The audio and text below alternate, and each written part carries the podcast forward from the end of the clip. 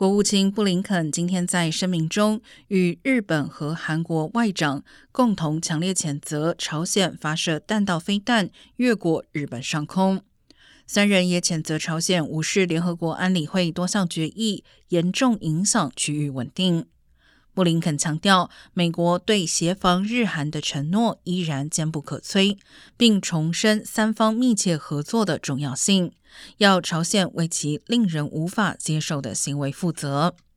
朝鲜上一次发射飞弹越过日本是在二零一七年，当时朝鲜领导人金正恩与时任美国总统特朗普互相谩骂。